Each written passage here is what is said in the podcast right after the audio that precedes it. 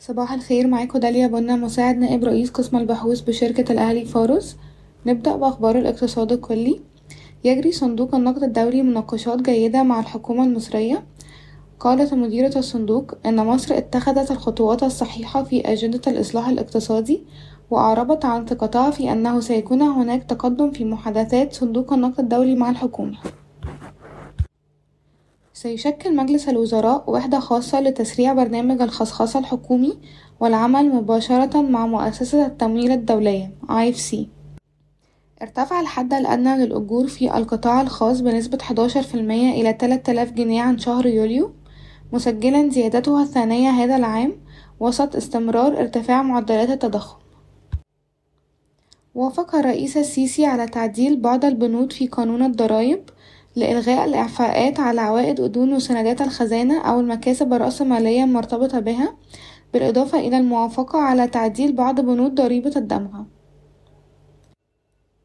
سوف تطلق البورصة المصرية بورصة العقود الآجلة ومؤشر متوافق مع الشريعة الإسلامية بحلول الربع الثالث من عام عشرين تلاتة وعشرين. أعلنت GB Auto أمس عن إطلاق شركتها الفرعية الجديدة تحت GB Credit وقد حصلت على الموافقات التنظيمية اللازمة من هيئة الرقابة المالية لتقديم خدمات التمويل للشركات الصغيرة والمتوسطة. نحب نفكركم بأن شركة GB Capital والشركات التابعة لها تستمر في الاحتفاظ بأغلبية القيمة ضمن تقييم المجموعة وتشكل تمانية وسبعين فاصل تمانية في المية من القيمة العادلة لدينا. وقعت شركة أوراسكوم للمناطق الصناعية وهي شركة تابعة ل Orascom Construction عقدا مع شركة تصنيع بلاستيك Flex لتوسيع منطقة التخزين في منطقتها الصناعية بالقرب من السخنة. وتبلغ قيمة التو... القيمة التوسعية مية وعشرين مليون دولار أمريكي.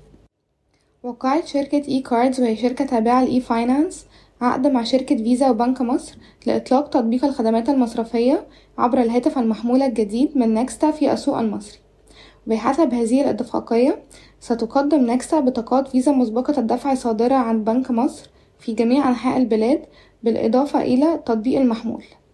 وستكون eCards مسؤولة عن إصدار وإدارة وتشغيل البطاقات. نفكركم إن e-finance قادت جولة تمويل بقيمة تلاتة, مل... تلاتة مليون دولار أمريكي لحصة لحصة أقلية في Nexta في الربع الرابع من عام عشرين اتنين وعشرين. وفقا لوسائل الإعلام المحلية تتوقع شركة صادق الانتهاء من خطط التوسع في الأرض في النصف الثاني من عام عشرين تلاتة وعشرين. وحققت شركة المطورون العرب القابضة مبيعات بقيمة واحد فاصل أربعة مليار جنيه مصري من بيع سبعمية تسعة وعشرين وحدة في المرحلة الأولى من مشروعها نيوم المستقبل. تدرس الحكومة سبل تعزيز السياحة في طابة ونويبع وستكون أوراسكوم للتنمية مستفيدا نظرا لواجهة مرتفعات طابة.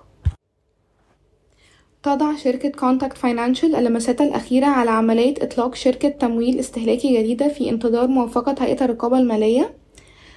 ستتخصص الشركة الجديدة في قروض السيارات وهي تحالف مع Global Auto وكيل BMW في مصر. ومن المتوقع أن تبدأ عملياتها في الربع الثالث من عام عشرين تلاتة وعشرين. برأس مال مدفوع خمسة وسبعين مليون جنيه وقدر, وقدر, وقدرة تمويل تبلغ مليار جنيه. أمان للخدمات المالية التابعة لشركة رايا تؤجل إدراج البورصة المصرية للعام المقبل. وافق مجلس إدارة شركة أموك على ميزانية السنة المالية عشرين تلاتة وعشرين عشرين أربعة وعشرين باستثمارات بقيمة سبعمية تسعة وسبعين فاصل خمسة مليون جنيه مصري وصافي ربح ستمية وتلاتة فاصل خمسة مليون جنيه مصري. ووافق مجلس الإدارة أيضا على بدء تقليل الانبعاثات الكربونية. في ضوء توقعات برنت وسعر الصرف الحالي للعملات نعتقد أن الميزانية الصادرة منخفضة جدا. ونتوقع أن تبلغ أرباح أموك في السنة المالية 2022-2023